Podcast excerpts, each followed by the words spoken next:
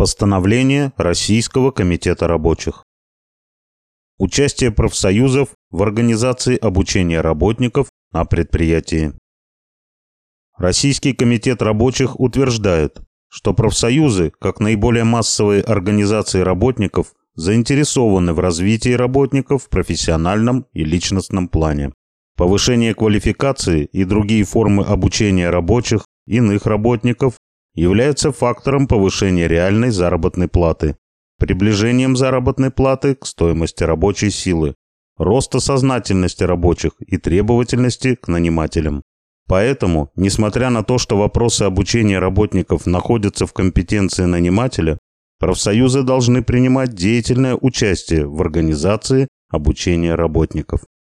Согласно статье 18 Федерального закона от 12.01.1996, номер 10, Федеральный закон о профессиональных союзах, их правах и гарантиях деятельности.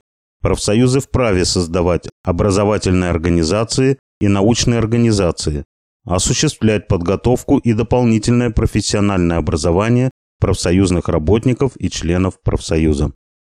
Обучение работников на предприятии должно вестись в рабочее время в следующих направлениях. Первое.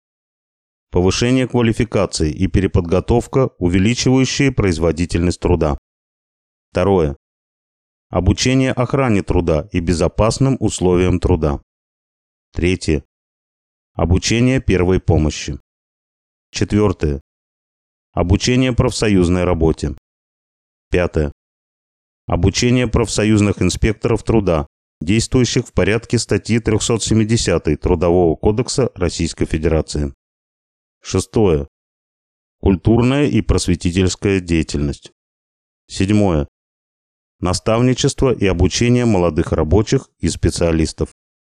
Согласно статье 196 Трудового кодекса Российской Федерации, работодатель обязан проводить профессиональное обучение или дополнительное профессиональное образование работников, если это является условием выполнения работниками определенных видов деятельности, а также создавать необходимые условия для совмещения работы с получением образования, предоставлять гарантии, установленные трудовым законодательством и иными нормативными правовыми актами, содержащими нормы трудового права, в том числе коллективным договором.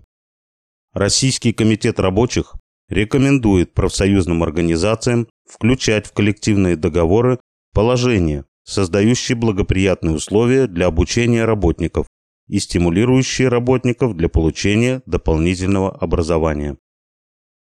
Нижний Новгород, 19 марта 2023 года.